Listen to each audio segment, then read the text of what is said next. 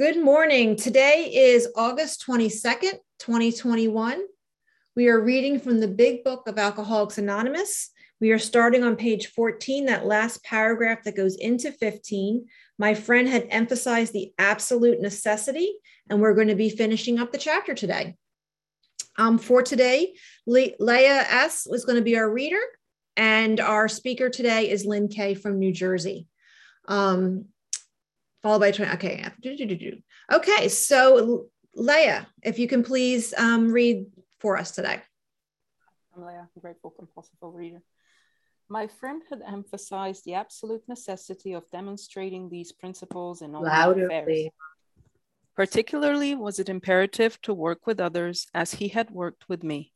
Faith works without works was dead, he said, and how appallingly true for the alcoholic. For if an alcoholic failed to perfect and enlarge his spiritual life through work and self sacrifice for others, he could not survive the certain trials and low spots ahead. If he did not work, he would surely drink again, and if he drank, he would surely die. Then faith would be dead indeed. With us, it is just like that. My wife and I abandoned ourselves with enthusiasm to the idea of helping other alcoholics to a solution of their problems. It was fortunate, for my old business associates remained skeptical for a year and a half, during which I found little work. I was not too well at the time and was plagued by waves of self pity and resentment. This sometimes nearly drove me back to drink, but I soon found that when all other measures failed, work with another alcoholic would save the day. Many times I have gone to my old hospital in despair. On talking to a man there, I would be amazingly lifted up and set on my feet. It is a design for living that works in rough going. We commenced to make many fast friends, and a fellowship has grown up among us, of which it is a wonderful thing to feel a part. The joy of living we really have, even under pressure and difficulty. I have seen hundreds of families set their feet in the path that really goes somewhere, have seen the most impossible domestic situations righted, feuds and bitterness of all sorts wiped out. I have seen men come out of asylums and resume a vital place in the lives of their families and communities. Business and professional men have regained their standing. There is scarcely any form of trouble and misery which has not been overcome among us. In one Western city and its environs, there are 1,000 of us and our families. We meet frequently so that newcomers may find the fellowship they seek. At these informal gatherings, one may often see from 50 to 200 persons. We are growing in numbers and power. An alcoholic in his cups is an unlovely creature. Our struggles with them are variously strenuous, comic, and tragic. One poor chap committed suicide in my home. He could not or would not see our way of life. There is, however, a vast amount of fun about it all. I suppose some would be shocked at our seeming worldliness and levity, but just underneath there is deadly earnestness. Faith has to work 24 hours a day in and through us, or we perish. Most of us feel we need look no further for utopia. We have it with nicht. us right here and now. Each day, my friend's simple talk in our kitchen multiplies itself in a widening circle of peace on earth and goodwill to men. Thank you. Thank you so much, Leah. And next, uh, then we're going to have um, gratefully Lynn Kay from New Jersey is going to share on the pages we just read. Thank you, Lynn. Good, Good morning, everyone. Um, thank you all for being here. And I'm very grateful to be here. And I'm very excited to uh, be given this uh, section, this, these pages in Bill's story. start my timer, and to um, to tell a little bit of my story. I'm just going to go back to a little bit of Bill's story uh, for a couple of minutes. Um, you know, the thing that we do with Bill's story is uh, we relate my addicted life uh, to whatever I can in Bill's story, you know, how he thought, how he felt, how he drank. And right off the bat in the beginning, he talks about discovering liquor, and he said he was very lonely. And that was such my story. I was a very lonely, lonely child. Um, and he turned to alcohol. He wasn't thirsty. he was lonely, and the, the, the thing under loneliness is fear. And um, for those of us that, uh, you know, read a little bit more about Bill's story, you know, his, his parents were divorced in 1905. No one was divorced in 1905 when he was 10. And so his loneliness had lots and lots of roots. His family had heavy alcoholism, as did mine. Mental illness and alcoholism in my family very deeply. And he writes on, and we're going to continue, follow my progression and Bill's progression. At one of his finals at school, he was too drunk to think or write. So right away, we're, we're getting into the progression. And I was in school, and I mean, I we I I I did all kinds of things in school, and I can't believe that I made it through. Bill made it through, um, and so did I. Um, then he talks about my drinking on page three. My drinking assumed more serious proportions, continuing all day and almost every night. So my eating, my dieting, my looking to food as a solution for the way that I felt just began to snowball. And it was a constant battle of eating and um, and dieting. My and then without um, just a few lines later, now he's going to drinking every day and every night. Now I can't hang on in a diet, not through breakfast. You know, I can't, I can't hang on anymore. Um, the amounts that I'm putting away is is growing.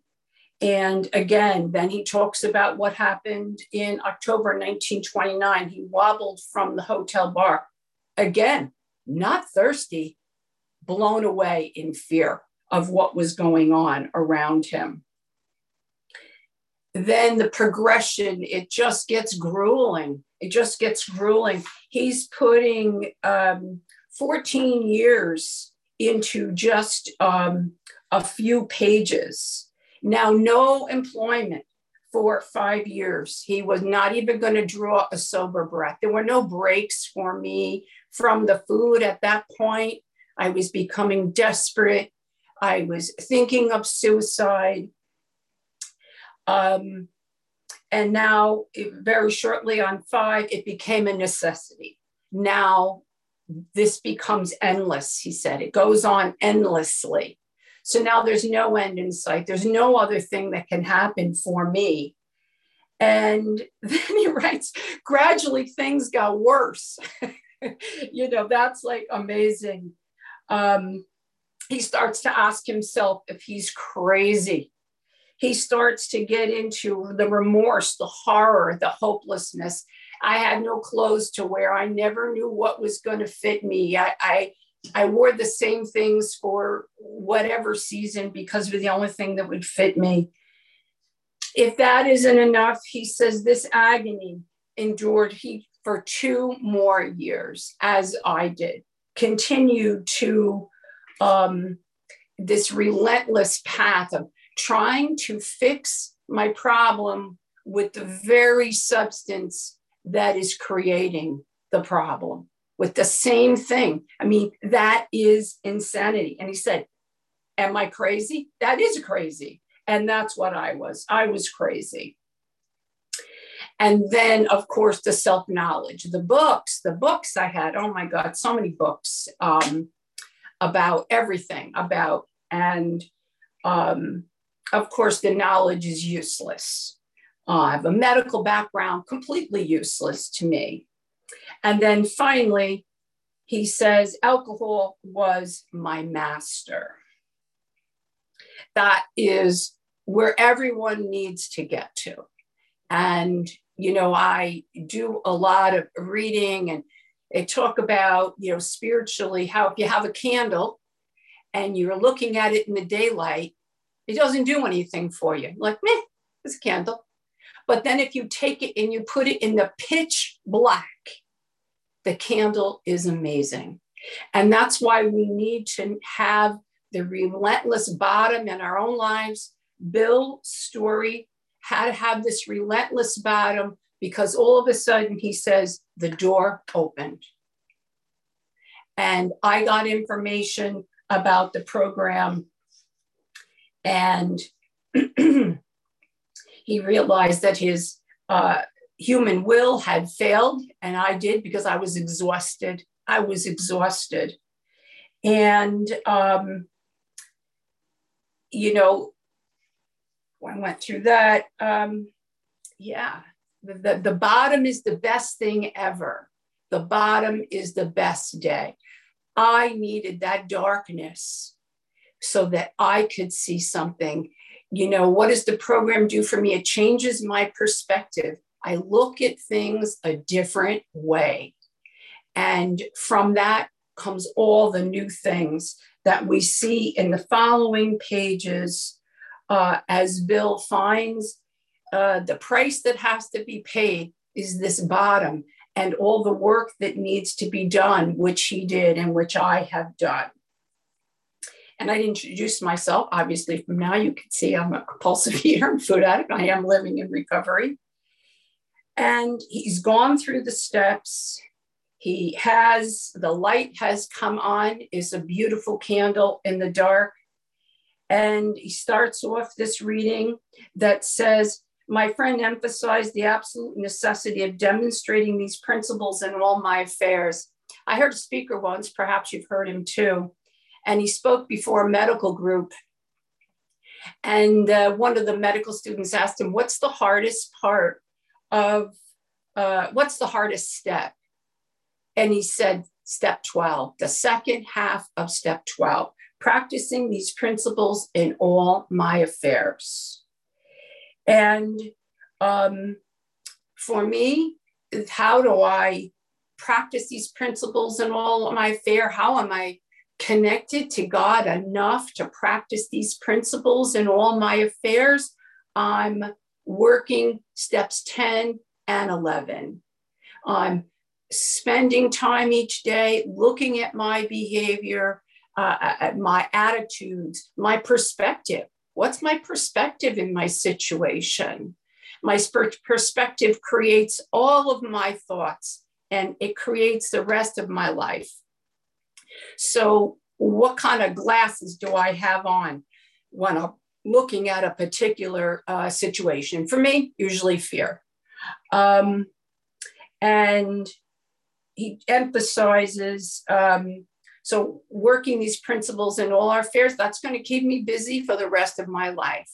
And I look forward to the spiritual growth that that is going to bring to me each day. And um, so he's going to emphasize, he's, he begins to work as self sacrifice and um, the idea of helping others to a solution of their problems. This is the solution. I'm very enthusiastic when I work with a with a new sponsee. Um, I'm thrilled by them. I'm thrilled to hear their uh, their story. I want to hear about their bottom and and and what their path was and how it all came together as we listened to Bill's story, how it all came together. And there's a great promise here. Of course, there's many great promises here. And it's the design, it's a design for living that works in rough going. And what this means to me is, and I have had some very rough goings in my recovery. Um, I did come into the rooms in the 80s and things were different then. And my recovery uh, was in stages. Um, but the rough going, I have learned that the more rough going the uh, time is, the closer God will be at hand through these practices. Um, so it's it's not like yeah, it's really easy to you know stay on my food plan if I if I don't have to interact with other people, if I don't have to go to a restaurant, I mean, right from that basic thing until the much more difficult uh, parts of life. Um, and um, so that's a great promise. That's a great promise. And um, that helping them sets me on my feet. And um, and the, we get friends, we have the fellowship, we have the steps, which brings to a joy of living. And I do have a joy of living. Um, I I love my favorite part of the day. I swear right now is on awakening. I love on awakening. Sometimes I feel like I need to jump out of bed and like, nope, Going to do on awakening. Think about my day ahead just for a few minutes if there's a rush. Asking in advance for things that I know that are coming that will already be challenging for me. I can say we could stop right there because that I'm gonna I'm gonna need you to intervene for me. There's a situation that I'm not generally that good at. So I ask for intervention in, in, in advance. Um, it talks, am I willing to attend meetings? Uh, we meet frequently. Yes, I come to meetings so that the meetings of the program will be there for other people when they seek it. Um, yes, the alcoholic in his cups or in his dishes, as the case may be, is an unlovely creature. I was angry, disturbed, deeply disturbed people. Um, I had many, many strange ideas about people and life and whatever. And I listened to a speaker one time, and his family was very upset that he'd come into program. They told him that he was brainwashed. And he was like, Well, thank goodness, because my brain needed washing. And my brain needed washing too. I needed the new ideas. I needed the new perspective. I needed these promises. I needed the hope, the light that was always on the horizon and is there for me. And I needed to see how dark I was. And, you know, my whole one of my main things of eating was not only did I want to get out of the pain, I perceived it, but I wanted to bury the past. Now I know I need my past, or I will not know my bottom.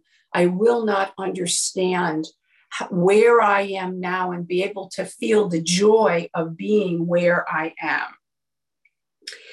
Um, and he comforts us and tells us that some people are not going to make it. Some people will not be able to grasp the program.